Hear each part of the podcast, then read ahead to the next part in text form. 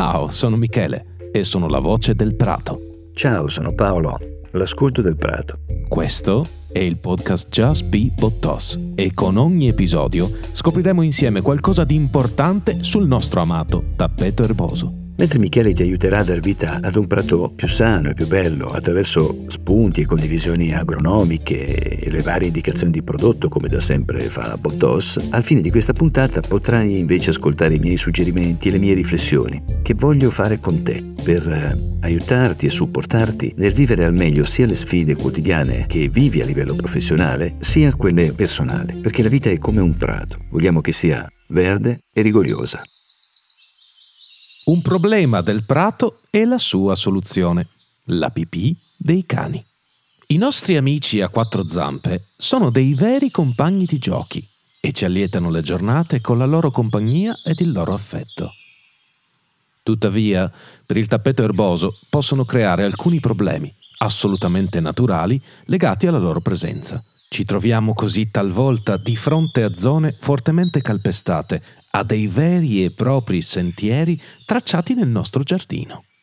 I cani, d'altronde, sono animali abitudinari e ripetono costantemente dei gesti e delle azioni. E così replicano tante volte lo stesso percorso, calpestando l'erba sempre negli stessi punti e compattando il terreno l'erba si dirada fino a perdersi per rotture meccaniche e non sopportazione del carico d'uso e poco per volta nei tracciati dei cani si forma addirittura del fango. Per risolvere questo tipo di problema sarebbe bene riuscire a distribuire il traffico del nostro animale su tutta la superficie a prato, magari costringendolo a volte ad utilizzare solo la parte del giardino non rovinata. Repellenti, odori sgradevoli, sono solo delle forzature che disturbano il cane, ma non risolvono il problema.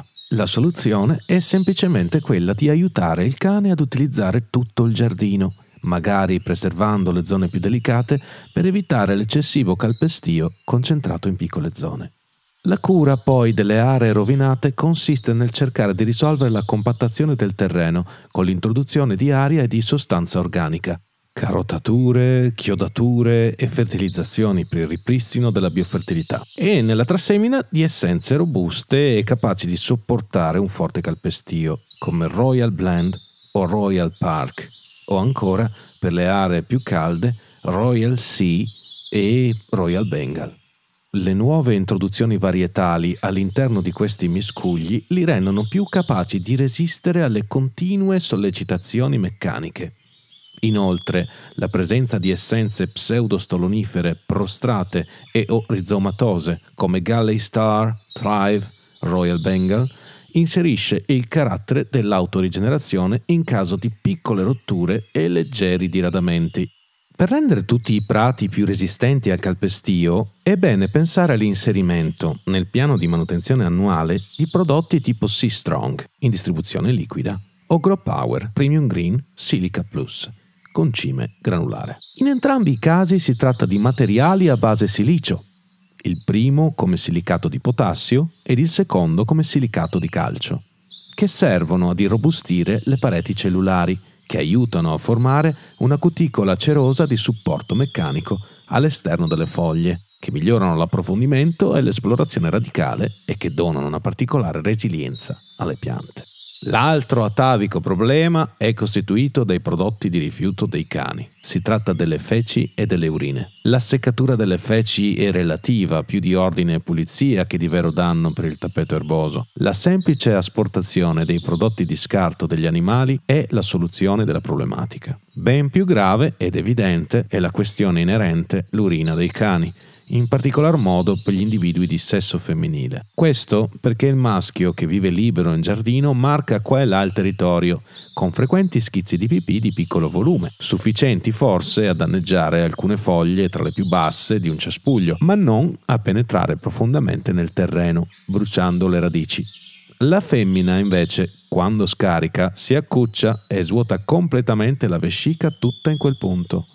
Appariranno allora le famose macchie rotonde, prima brunastre e poi gialle, in cui il prato seccherà in breve tempo. Si formeranno i bordi esterni molto più scuri con crescita abnorme di quella porzione di manto erboso, con elevata concentrazione di azoto. Certamente non è possibile e forse non è nemmeno giusto educare un cane a fare la pipì dove non ci dà fastidio, quindi possiamo semplicemente intervenire dopo che è potenzialmente avvenuto il danno. L'urina dei cani è un concentrato di urea, sali minerali, acido lattico e altre sostanze che, presenti in eccessiva concentrazione, diventano tossiche per il prato. Il nostro lavoro consiste quindi nel selezionare delle essenze che abbiano pareti cellulari più spesse, con cuticole cerose e resistenti che possano formare una barriera più robusta nei confronti dell'ingresso dei concentrati ustionanti dell'urina. È il caso di festuche rundinacee come Firewall, TPC, Rebounder, Fat Cat, Eye Candy o ancora come lo Yeti tipo Galley Star Benchmark Thrive All Starter. Dopo occorre lavorare sull'indurimento delle cellule e di conseguenza delle lamine fogliari con interventi liquidi a base di potassio e di silicio, ad esempio con il prodotto Sea Strong. Certamente l'equilibrio nutrizionale delle piante con una fertilizzazione mirata allo sviluppo radicale, con ad esempio Pro-Life, Summer K, Autumn K, Slow K o Soil Life, permette una capacità di risposta da parte delle radici con raccolta di nuovo materiale nutritivo e spinta successiva alla formazione di nuove gemme, di nuovi germogli laterali e di superamento degli stress da parte delle foglie più vecchie. Una volta che comunque abbiamo preso coscienza del danno, meglio se subito dopo la minzione del cane, l'apporto di adeguati quantitativi d'acqua è l'intervento di più rapido successo. Occorre accendere il settore relativo a quell'area e di lavare l'eccesso di sali per circa 10 minuti, nel caso di irrigatori dinamici. Una ventina di litri d'acqua se si opera in maniera localizzata con un semplice innaffiatore. I sali verranno resi meno aggressivi e il danno sarà sensibilmente ridotto. Un'ulteriore riduzione dell'eccesso di salinità concentrata può essere ottenuta con la distribuzione sulle aree bruciate di specifico tensio attivo a nome WaterX alla semplice dose di 5 ml su 10 m2, diluito in circa un litro d'acqua. In questo caso la sua erogazione può avvenire anche solo con un semplice innaffiatoio, ripartendo l'acqua su tutta la superficie interessata. Se la bruciatura è troppo evidente, una piccola arieggiatura dell'area coinvolta, con un semplice rastrello a lame, un apporto di terriccio per tappeti erbosi una trasemina e una fertilizzazione con le referenze a nome Nutrativa o Nutraforte della linea Master Green Life con azione di detossificazione sono le operazioni da compiersi nell'immediato. Per riportare poi il prato alla sua precedente omogeneità è bene effettuare una leggera concimazione di copertura di spinta vegetativa con materiali tipo Sprint 10 27014 e il gioco è fatto.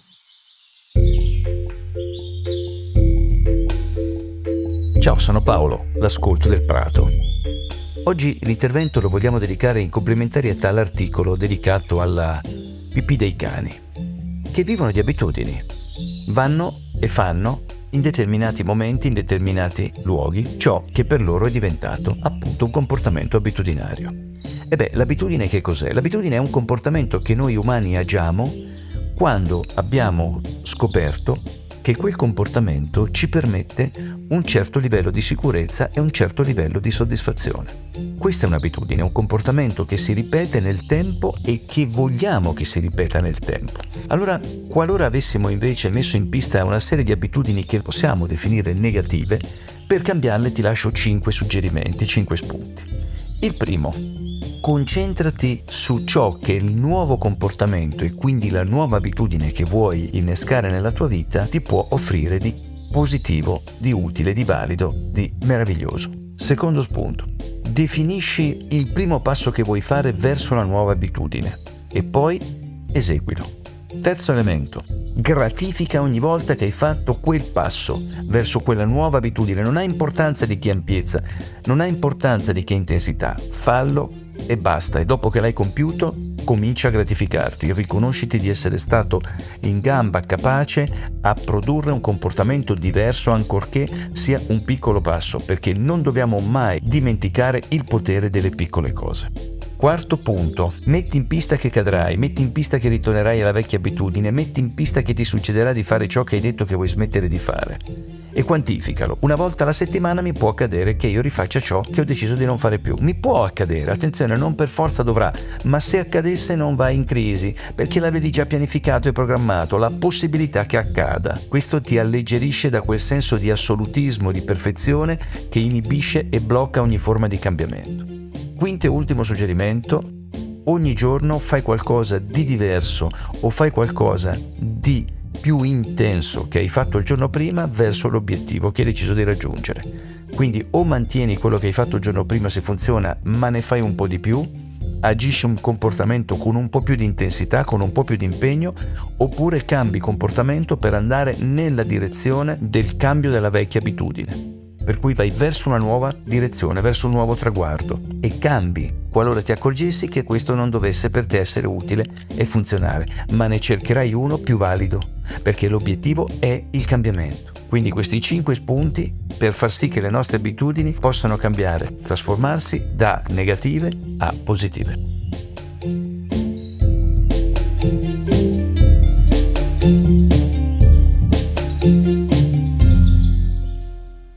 Just Be Bottos è un podcast realizzato dall'ufficio marketing Bottos SRL. La voce del prato è di Michele Stefanuto. L'ascolto del prato è di Paolo Manocchi. Per più informazioni visita il sito www.bottos1848.com.